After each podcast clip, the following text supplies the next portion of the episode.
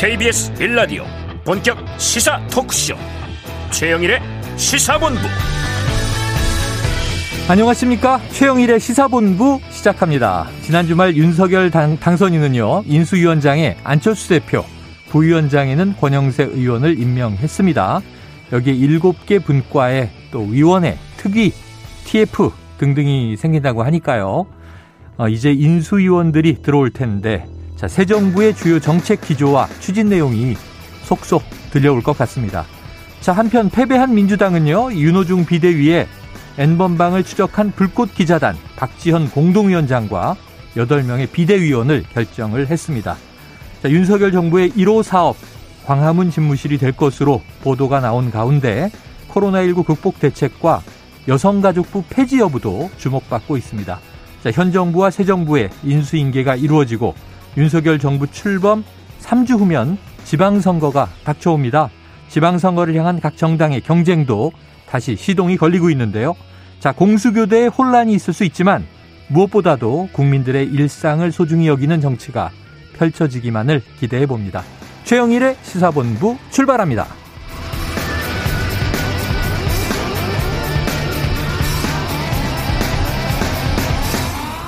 네, 1부에서는요, 오늘의 핵심 뉴스를 한입에 정리해드리는 한입뉴스 코너 기다리고 있고요. 2부 10분 인터뷰, 하태경 국민의힘 의원과 인수위, 합당, 지방선거 등 정치구도 변화에 대한 이야기를 나눠보겠습니다.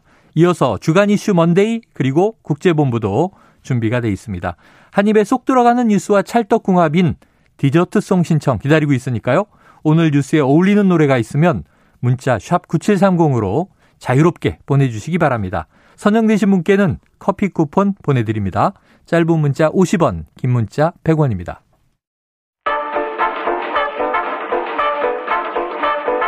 최영일의 시사본부 한입뉴스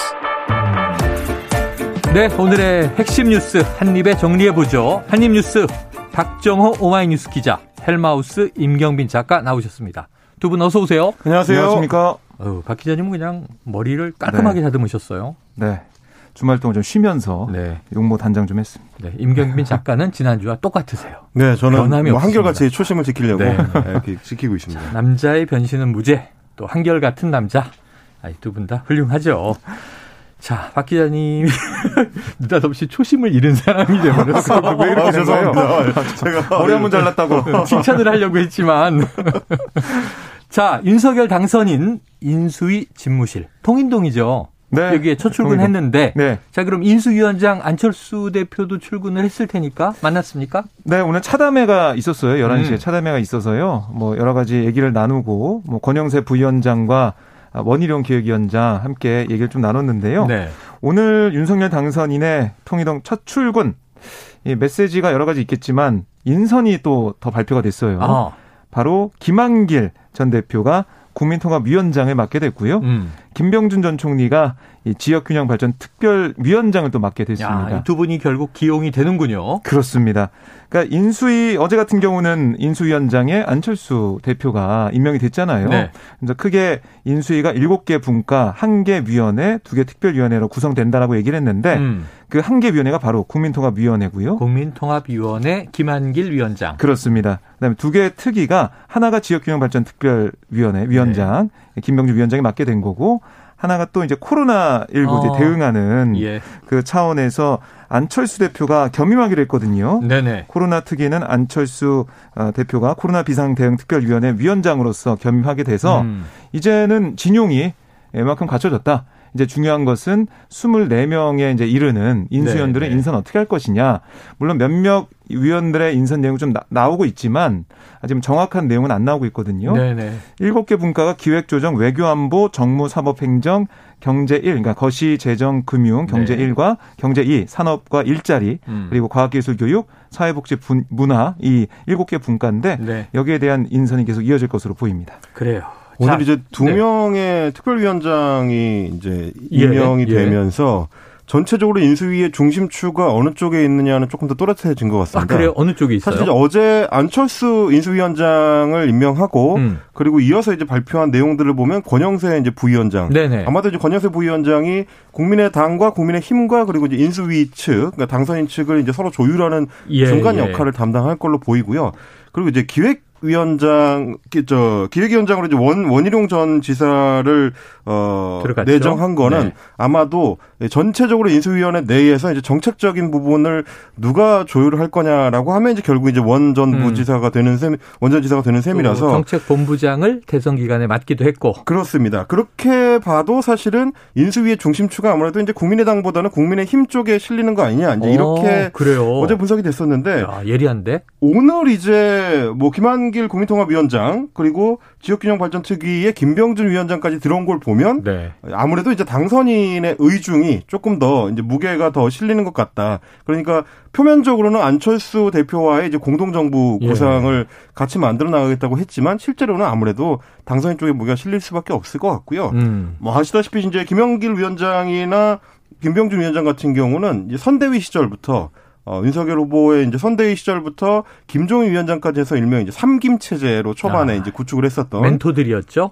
멘토들이었고요. 신인 윤석열 후보의 멘토들. 뭐 그 당시에는 이제 갈등 끝에 결국에는 이제 둘 다 이제 자리에서 내려오긴 했었지만 네. 이번에 이제 추가로 이제 인수위에 임명된 걸 보면 결국에는 당시부터도 윤석열 당선인의 의중이 누구 쪽에 더 무게가 있었는지를 다시 한번 네. 이제 확인할 수 있는 야, 네, 그런 차원의 무게 중심을. 어, 박 기자님 동의되세요? 지금 삼김 중에 투김이 합류. 네. 그리고 그럼 정계 개편 신호탄이 올라가는 겁니까?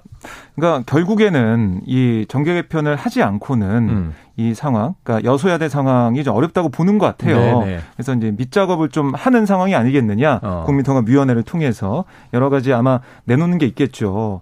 그러니까 정책이라든가 아니면은 인적 구성에 있어서 음. 어떤 아 뭐라고 할까요? 윤석열 당선인이 가지고 있는 그런 여러 가지 생각을 내세울 텐데 그걸 위해서 김한길 위원장 카드 는 윤석열 후보 입장 당선인 입장에서는 음. 좋은 카드라 판단하는 것 같아요. 네네. 그만큼 이제 국민의 힘 쪽에 완전히 이게 보수 쪽 인사가 아니기 때문에 민주당에서 있었던 인사기 때문에 이런 걸 통해서 또 김병준 위원장도 어떻게 보면은 참여정부 때 역할을 했던 네. 사람이기 때문에 물론 뭐 노무현의 남자 이런 네, 별명으로 예, 불리고 보수 있었죠. 정당에 온 거는 좀 됐지만은 네. 그래도 그런 이미지가 있기 때문에 음. 예, 윤석열 당선인이 그동안 계속 강조해왔던 뭐 이거 뭐 여야 따로 없고 네. 진보 보수 따로 없고 실용적으로 갈 거다. 이걸 좀 보여주는 인선이다라고 볼 수 있겠고, 음. 그러니까 국민의힘이냐 국민의당이냐 무게추 얘기를 하시는데 당연히 네. 이 음. 의석수가 훨씬 많고 네. 그다음에 지분이 많은 국민의힘 쪽으로 무게추는 아, 기를 수밖에 없고요. 어. 그럼에도 불구하고 네네. 안철수 대표를 인수위원장으로 또 김한길, 김병준 이 두 사람을 계속 이렇게 내세우는 그런 것들은 뭔가 아, 그 안에서도 좀 조화를 이루어 가겠다. 이런 것들은 국민들 앞에 보여줄 수 있다. 이런 차원의 카드가 아니고 도 해석이 임경빈 됩니다. 작가가 파격적인 시도를 했는데 네. 박 기자가 바로 뭉개는군요. 네. 무게 중심은 국민의힘에 네. 있는 것이다. 어쨌든 부연을 하자면 의석수가 다르지 않느냐. 네. 음. 김한길 위원장은 원래도 정당 관련해서 이제 어, 재조립 전문가라고 하죠. 아, 재조립 전문가. 일단 해체했다가 다시 이제 재조립하는 데 리노베이션. 그렇습니다. 그래서 사실 네. 예전에 이제 2007년에는 대통합 민주신당을 이제 구성하는 데 있어서 주역 역할을 했었고. 아, 그 묘한 게 김한길 이제 위원장은 네. 안철수 대표와 이 민주당의 공동 대표를 했어요. 그렇습니다. 새정치민주연합을 네. 합당을 통해서 네. 탄생시켰던 주역이기도 했었고요. 그렇게 이제 양자 사이에 그 두 세력을 하나로 이제 만드는 데 있어서는 굉장히 음. 좀 전문성을 가지고 있다 네. 이렇게 볼 수 있겠고 또 특히나 이제 호남 중도 보수 세력 쪽에는 김한길 대표가 인맥이 상당히 넓기 때문에 어. 어, 거기까지 좀 염두에 둔 정계 개편 시도가 나중에 이제 가능할 수도 있다. 그래요. 이런 자, 좀 전망을 해볼 수 있을 것 같습니다. 윤석열 캠프가 선대위 규모에서 선대본으로 한번 딱 이제 이 슬리머 할때 네. 그 전에 이제 외곽의 미래준비위원장을 김한길 위원장이 맡았었는데 그때 파격적으로 이 신지에 아, 그렇죠. 예전에 이제 후보를 영입했던 기억이 납니다. 네. 그 다음에 이제 조금 무리를 빚다가 조용했었는데 음. 결국 인수에 들어왔으니까 앞으로의 활약을 한번 기대해 보도록 하죠. 자, 윤석열 당선인 인수위원 인선에 할당제를 적용하지 않는다. 이거 임 작가님, 그러니까 결국은 이제 남녀 성비는 안 따진다 이런 얘기죠?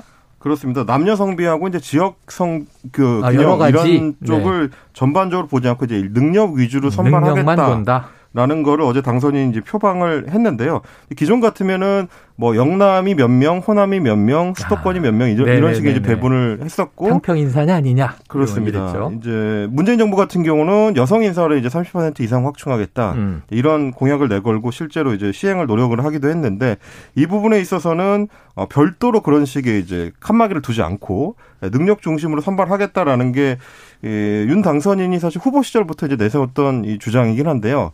과연 이제 이런 부분을 실현을 할 때 어, 이게 잘 조심하지 않으면 음. 자칫하면은 예전에 기득권을 가지고 있는 층들이 다시 이제 인사를 장악할 수 있는 위험이 있습니다. 어. 그렇게 되면 뭐 이명박 정부 시절에는 이제 고소형 내각이라고 불렸던 네네네네. 문제가 있었고요. 그리고 이제 서울대 출신의 영남 출신의 50대 남성들이 음. 이제 중심이 됐었던 시절이 또 있었기 때문에 네네. 이 자칫 놔두면 그대로 또 흘러갈 위험이 있다는 부분을 아무래도 이제 뭐 당선인이나 내지는 이제 선, 저, 인수위 측면에서도 좀 고려할 지점이긴 합니다. 네. 자, 그럼 어떻게 될지 궁금한데 할당제가 폐지되면 뭐 이, 예를 들면 여성 비율이 확 줄어들 것이냐, 오히려 뭐확 음. 많아질 것이냐, 할당이 의미 없으니까 능력 중심으로 혹은 이제 윤석열 당선인과 친분이 있는 인맥 중심으로 갈 것이냐, 뭐 예를 들면 이제 검사 출신이라든가 음. 법조인 출신이 이제 많이 들어간다든가 박 기자님 어떻게 예상하세요? 저는 이렇게 능력 위주로 한다고 해도 음. 결국에는 결과적으로 받아보면 배분이 좀 돼 있을 것 같아요. 아 배분이 아, 돼 있을 것이다. 왜냐하면 음. 이게 일방적으로 아까 말씀하신 뭐 고소영 내각 이런 얘기가 나오는 정도까지 가게 된다면 네. 이건 민심이 나빠질 수밖에 시작부터. 없거든요. 그러니까 MB 정부 때가 고소영 내각, 네. 특정 대학교, 특정 교회, 특정 지역 이렇게 이제 붙인 거고 박근혜 전 정부 때는 네. 이제 성시경 내각이라 그랬어요. 그렇죠. 성모 대학이 많았고, 예. 네. 어, 그리고 이제 네. 그렇죠 고시 출신이 많았고 음, 음.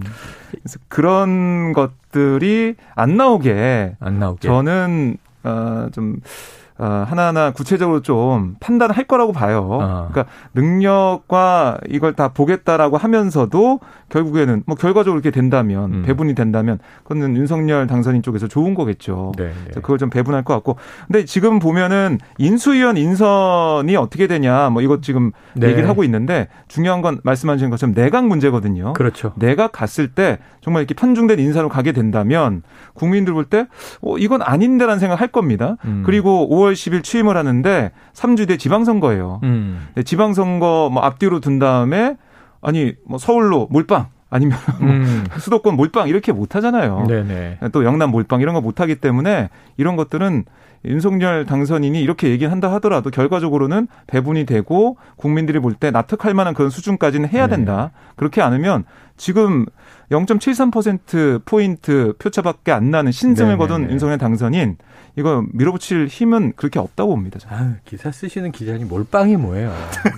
몰아주기. 네. 이렇게. 아, 네. 그렇군요. 자, 요거 궁금해서 여쭤보는데요. 이 김부겸 총리 네. 현재 문재인 정부의 총리입니다. 지금 뭐 이변 없는 한 두 달 남았으니까 마지막 총리가 될 가능성이 높은데 유임설이 나왔어요. 임 작가님 이거 어떻게 근거 있습니까? 오늘 아침에 이제 조선일보가 단독 보도를 네네. 한 건데 뭐 이제 인수위 내부에서 유임을 위한 뭐 준비 작업이 있었다. 그래서 네. 이제 김부 총리 아, 김 총리 쪽에 이 핵심 인사를 통해서 의사를 타진하기도 했다. 이제 이런 어. 식의 보도가 나온 건데 어, 뭐 곧바로 이제 일단 인수위 측에서는 뭐 그런 사실 없다. 검토된 바 없다라고 김은혜 대변인이 직접 아, 밝혔습니다. 아, 검토된 바 없다. 네, 검토된 바 없다.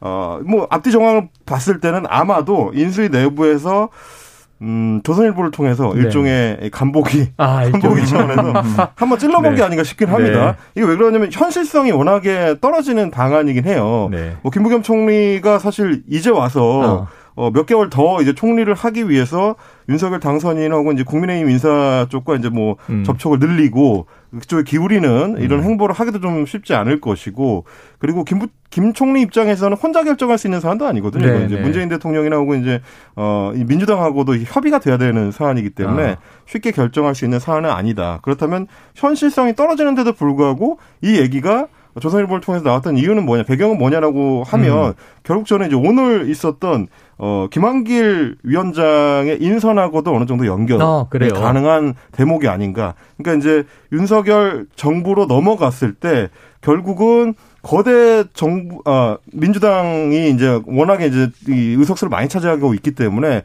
그대로 이제 의석을 국회 의석을 그대로 유지하는 상태에서는 국정을 주도권 갖고 끌어가기가 좀 쉽지 않다 음. 보니까 아무래도 장기적으로는 어느 정도 이제 정계 개편을 염두에 두고 있을 가능성이 크고요. 네. 그러면 이제 미리부터 우리가 좀 문호를 열어놓고 있다. 어. 그래서 민주당 인사들한테도 우리가 합리적으로 이 접근해가지고 같이 갈 만한 여지가 있다라는 걸 보여주기 위한 제스처로 사실 네. 임하는 게 네. 없긴 하거든요. 네. 그러니까 이제 이렇게 한번 이제 눈치를 한번 보내보고 음. 그 다음에 뭔가 좀 움직임이 있으면 나머지 작업이 또 추가로 들어갈 수도 있고 어. 그런 차원에서 이제 김부겸 어, 총리 유임선을 한번 띄워본 게 아닌가 싶습니다. 그래요. 어차피 지금 이제 안철수 대표와 공동 정부를 인수위에서 함께 구성하는 마당에 지금 약간 이제 중도 성향의 탕평 인사가 이루어지고 있는데 여기에 현 정부의 마지막 총리인 김부겸 총리를 만약 끌어안는다면 어떤 음. 효과가 있을까? 자, 원희룡 기획위원장이 이거 환영이다. 아주 좋은 발상이다 그랬어요. 박 기자님 동의되세요? 어, 그러니까 이 카드가 만약에 실현이 된다면 음. 윤석열 정부 입장에서는 정말 네네. 좋은 카드가 되는 거죠. 어. 왜냐하면 국민통합 정부를 계속 얘기를 해오고 안철수 후보의 단일화에 있어서도 이걸 뭐 조항까지 만들어서 발표를 했잖아요. 네네. 그런데 이게 만약에 실현되는 것 중에 하나로 지금 현 정부의 총리가 유임이 돼서 다음 정부의 총리까지 맡아서 어, 정부를 인수인계해 주는 건 과정이 함께하게 된다. 음. 어 그럼 정말 통합된 그런 느낌이 들 거 아니겠습니까? 음. 그러니까 원희룡 기획위원장의 좋아하는 모습, 좋은 방안을 하는 것은 당연한 거고요. 아, 당연하다. 근데 제가 볼 때는 안철수 대표가 이 보도를 보고 어떤 생각을 했을까? 아, 지금 책임 총리 얘기가 계속 나오고 있는데. 네, 그래서 별로 기분은 좋지 않았을 것 같다라는 아, 생각이 들어요. 안철수 대표가 언짢았을 것이다. 네, 그래서 지금 인수위원장으로 이제 들어가게 됐는데 아마 더 열심히 일을 하고 네. 성과를 내려가지 않을까. 그런데 제가 경험적으로 음. 보면 요거는 민주당에게 달려 네. 있어요. 네. 그렇죠. 왜냐하면은 네. 5월 10일 대통령이 딱 취임하면 제일 먼저 임명하는 자리가 비서실장 청와대 국무총리거든요. 그렇죠. 네. 그런데 만약 안철수 대표를 가정적으로 책임 총리로 지명했을 때 총리는 반드시 국회 인준을 받아야 되니까 그렇습니다. 민주당이 계속 이 청문회 통과를 안 시켜주고 있으면 현직 총리가 계속 유임을 하고 있, 거든요. 그렇죠. 바로 지난번 인수위 없었던 이제 문재인 정부 초반을 생각하면 황교안 총리가 일정 부분 음. 오버랩이 됐던 기간도 있습니다. 그래서 사실 이제 인사청문회가 첫 번째 고비인데 새 정부 네, 입장에서 네. 첫 번째 고비인데 그 중에서도 가장 중요하고 가장 통과가 어려운 게 또 국무총리이기도 하고요. 맞아요. 뭐 생각해 보시면은 2013년에 박근혜 정부 출범 때도 음. 김용준 인수위원장이 첫 번째 총리 후보자로 지명이 됐었는데 낭만했죠. 결국에는 낙마했었습니다. 네. 음. 그런 것도 생각해 보면 아마 첫 총리 지명을 어떻게 할 것인지는 앞으로 네. 당선 입장에서 굉장히 고민이 될 사안이긴 할 겁니다. 그래요. 알겠습니다. 자, 지금 월요일 점심 시간입니다. 교통 상황을 좀 알아보고 와서 계속 한입 뉴스 이어갈 텐데요. 교통정보센터의 김민희 리포터 나와주세요. 네, 오늘 오전 정체가 심하지 않았던 만큼 지금 도로 지나기 수월한 곳들이 더 많습니다. 몇몇 상습 정체 구간과 돌발 구간 중심으로 더딘 흐름 이어지고 있는데요. 또한 지금 빗길인 구간도 늘고 있는 데다 서해안과 내륙을 중심으로는 안개까지 짙은 만큼 안전운전에 각별히 신경 쓰셔야겠습니다. 남해고속도로 부산 쪽으로 순천 분기점 부근 갓길에서는 사고 처리 작업을 하고 있습니다. 서해안고속도로 서울 방면으로 춘장대 부근 2차로에서는 장애물을 처리하고 있고요. 통영 대전고속도로 통영 쪽으로 오두제 터널 부근 3차로에서는 고장난 화물차를 처리하고 있습니다. 서울시내 동호대교 남단에서 북단 쪽으로도 북단 부근에서 버스 관련 사고가 났습니다. 2차로를 막고 처리 작업을 하고 있어서 동호대교 정체가 매우 심해졌습니다. KBS 교통정보센터였습니다.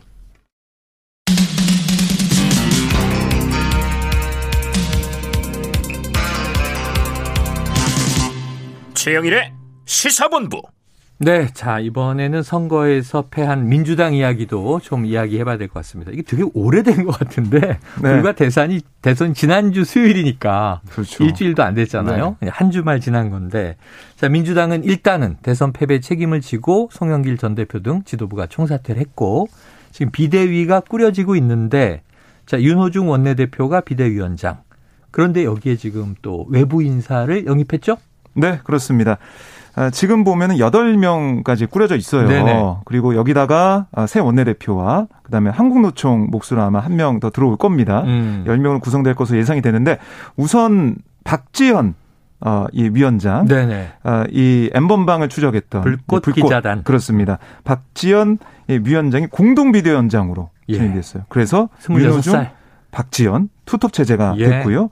비대위원도 보면 권지웅, 김태진 비대위원, 또 이소영 의원 음. 어, 이렇게 어, 이 20, 30대, 30대 네, 이 네. 위원들이 들어가게 됐고 최이배 전 의원이 40대. 조홍천 전 의원과 배재정 전 의원도 비대위원이 됐는데 50대입니다. 음. 또 윤호중 비대위원장도 50대. 네. 이렇게 해서 좀 젊어진 그리고 2030 세대가 좀 많이 포진돼 있는 그런 비대위다. 라는 특징이 보입니다. 네.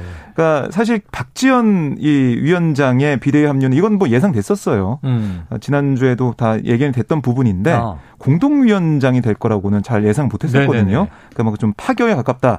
평가가 나오고 있고요. 오늘 첫 회의가 열렸는데 여기서 보니까 오늘 뭐 박지원 위원장은 코로나 확진 때문에 아. 화상으로 연결됐었는데요. 네. 발언을 제일 먼저 하더라고요. 어, 첫 어, 번째 발언. 네, 네. 첫 번째 발언을 하면서 모두 발언. 네.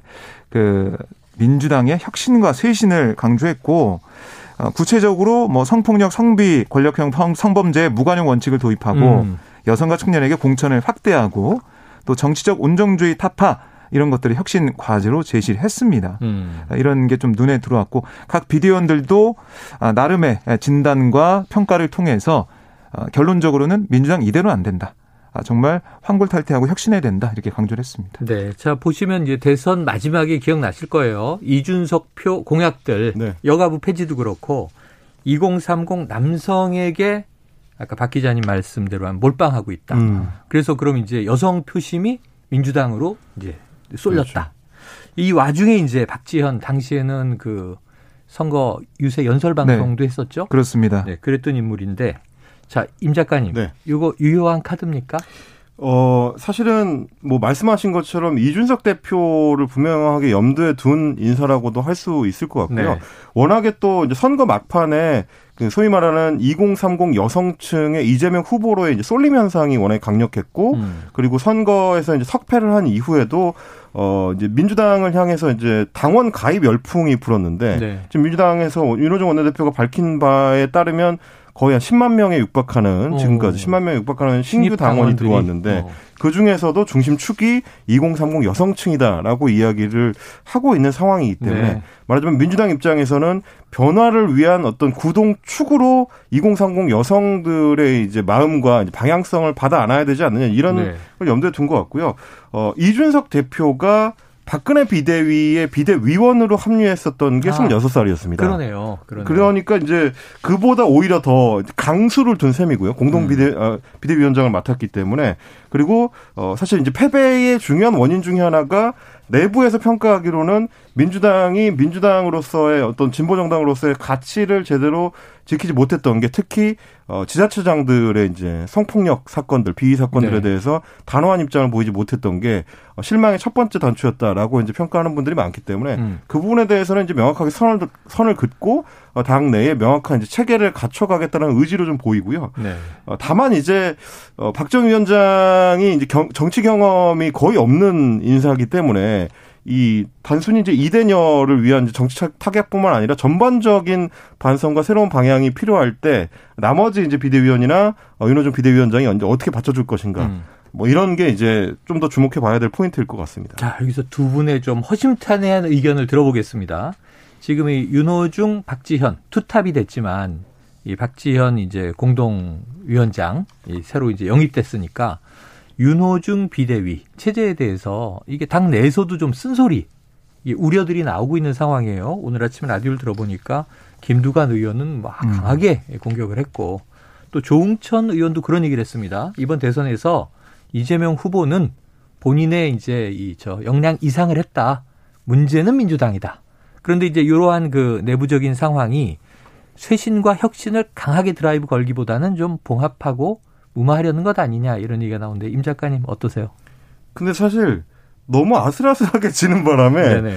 민주당 입장에서 약간 곤란한 점도 있어요. 네. 그러니까 대패했으면 모르겠는데 네, 완전히 음. 대패를 했다면 어느 포인트에서 우리가 대패했다는 거를 집어내기가 쉬운데 네. 비등비등하게 결과가 났기 때문에 당 내에서도 음. 소위 말하는 졌지만 잘 싸웠다 네. 이런 식의 얘기가 있다 보니까 네. 어, 그러다 보니까 좀 혁신 자체가 좀 어정쩡한 혁신으로 그치는 거 아니냐라는 얘기가 나오더라고요. 네네. 그래서 민주당에서도 이제 민주연구원 부원장 지냈던 최병천 전 부원장 같은 경우도 예. 어, 혁신도 어정쩡하게 할 것 같다라는 평가를 할 정도로 어정쩡한 게 진 결과로 이제 이런 어떤 비대위 체제로 넘어올 수밖에 없었던 것 같고 음. 또 하나 중요한 거는 워낙 지방선거가 바트게 남아 있어서 그렇죠. 이제 뭐 두 달 조금 넘는 정도에는 준비를 끝내야 되는 거라서 네네. 외부의 비대위원장을 추가로 모셔오겠다라고 하면 음. 그때부터 또 싸우기 시작하거든요. 아, 그러면 각 이제 개파 개파별로 어, 누구를 모셔오는 게 우리 아. 쪽의 공천에 유리하니 많이 이제 이런 어떤 어떤 계산들이 들어가기 내부 때문에 분열이 또 생기니까 그렇습니다. 그러다 보면 모셔오는 것 자체로 합의하는 걸로도 시간이 오래 걸리고 네네. 그 뒤에 이제 지방선거를 위한 준비 작업이나 공천 작업도 시간이 좀 늦어질 수가 있고 네네.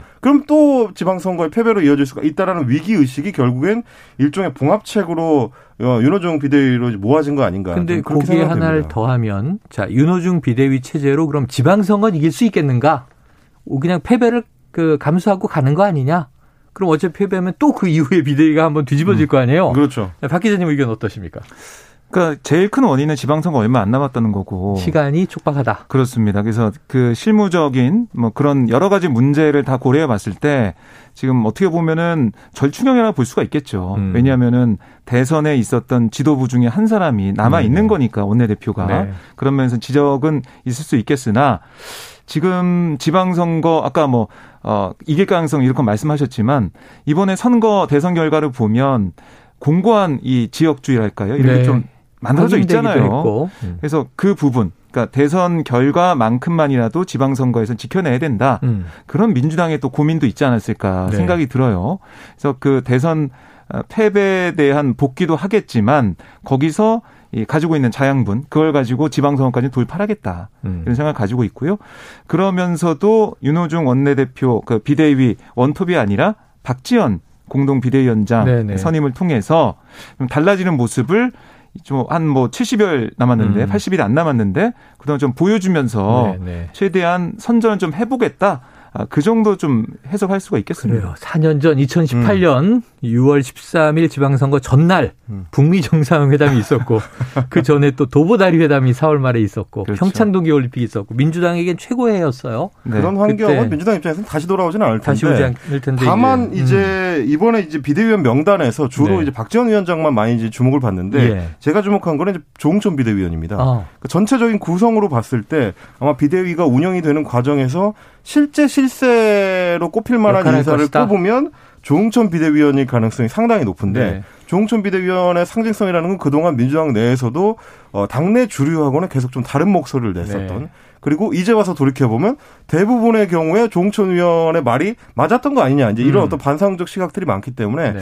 그 부분에 조금 초점을 맞춰서 보면은 비대위가 앞으로 어떻게 방향이 네. 나아갈지를 좀 점쳐볼 수 있을 것 같습니다. 지켜보죠. 이번 대선에서 17개 광역 지역으로 분류해 보면 윤석열 후보가 10군데에서 이겼고 이재명 후보가 7군데에서 이겼습니다. 자, 지방선거 관전 포인트가 있고요.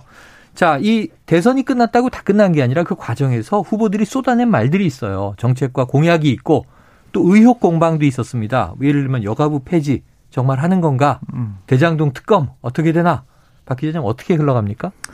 뭐 크게 두 가지죠. 대장동 특검은 음. 지금 어제도 뭐 윤호중 비대위원장과 네. 윤석열 당선인 모두 뭐 하면 된다. 아, 하자. 하면 된다. 아, 이렇게 얘기를 했어요. 음. 오늘도 윤호중 원내대표가 아니 이거 우리가 내놓은 특검안이 이미 중립적이 아니다. 이대로 하면 된다라고 또 음. 얘기를 했어요. 네. 한번.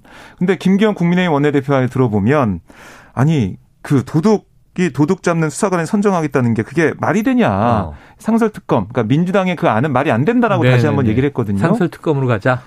상설 특검이 안 되고 특검법을 새롭게 만들어서 가자. 아. 아. 이게 이제 국민의힘의 생각이에요. 네네네. 그런데 그러니까 특검을 하자는 얘기는 계속 나오고 있는데 결국에는 뭐 합치되는 게 없단 말이죠. 아, 예, 예. 그러니까 이 특검에 예, 어떤 특검법을 할 건지 특검을 할 건지 그 부분하고 음. 내용적인 면에서도 부산 저축은행 그때부터 네네. 거슬러 올라와서 할 건지 예.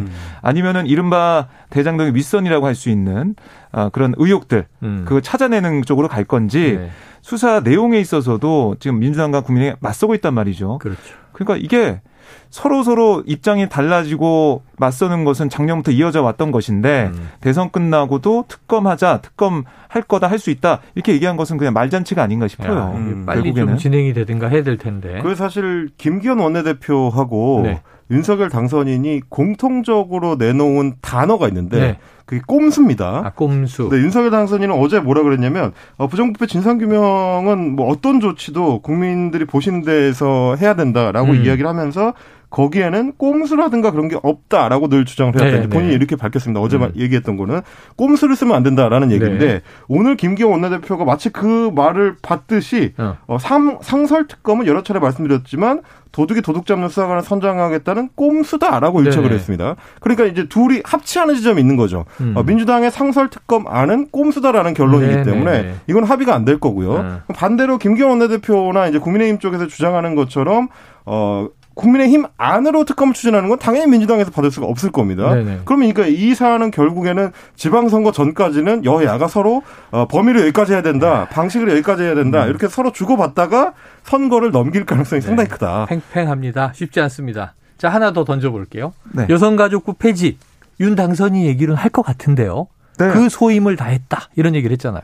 그러니까 어제도 네. 여성가족부 폐지 질문에 음. 아니 지금 새롭게 가야 된다. 구조적 문제가 아니라 음. 개별적으로 파악을 해서 들여다보고 범죄 사실 같은 것도 파악해서 처리해야 된다. 이렇게 얘기를 했거든요. 네네. 그러니까 여성가족부 폐지 여기서 물러설 뜻이 없다라는 것을 윤석열 당선이 거듭 강조하고 있는데 네. 문제는 이 여성계의 반발과 또 민주당 내에서의 비판 그리고 모르겠습니다. 국민의 내부에서도 비판이 있을지 모르겠지만은 여러 가지 목소리를 어떻게 다좀 아, 막아내면서 관철 시킬 것이냐 네. 이게 관건인데 글쎄요 이게 또 하나의 키포인트가 될 것 같다는 생각 듭니다. 자, 정부 조직법 개정해야 되기 때문에 그렇죠. 국회 통과해야 되잖아요.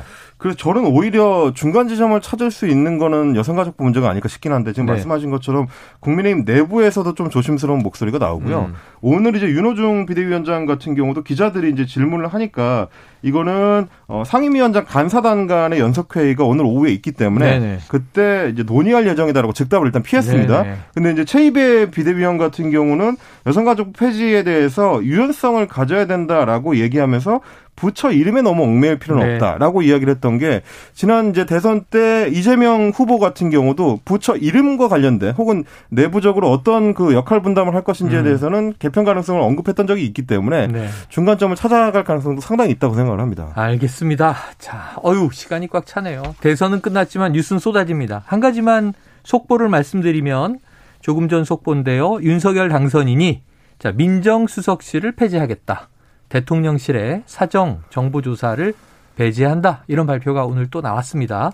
요건 이제 대선 과정에서도 공약처럼 이야기됐던 거예요. 그렇습니다. 대통령의 민정수석실을 폐지하겠다. 자, 앞으로 어떻게 될지 또 오미크론이 이번 주에 이제 정점이 될 것으로 예상이 되는 가운데 지금 검사도 바뀌었어요. 전문가용 신속 항원 검사는 두 줄이 나오면 그냥 확진으로 인정하는 것으로 돼서 네. 단계적으로 적용이 될 것 같습니다. 확실하게 좀 판단하시고 들어보시면 될 것 같고요. 자, 오늘의 한입 뉴스 여기서 정리하고 내일 또 쏟아지는 뉴스를 정리해 보도록 하죠. 지금까지 박정호 오마이뉴스 기자 임경빈 작가였습니다. 고맙습니다. 감사합니다. 고맙습니다. 자, 디저트송은요. 청취자 6824님. 오늘 디저트송은 서영은의 꿈을 꾼다를 듣고 싶습니다. 코로나 없는 세상을 꿈꾸고 문재인 정부의 깔끔한 마무리와 새로운 윤석열 정부가 잘 꾸려지길 꿈꿔봅니다. 커피 쿠폰 보내드리고요. 꿈을 꾼다 들으면서 저는 입으로 돌아오겠습니다.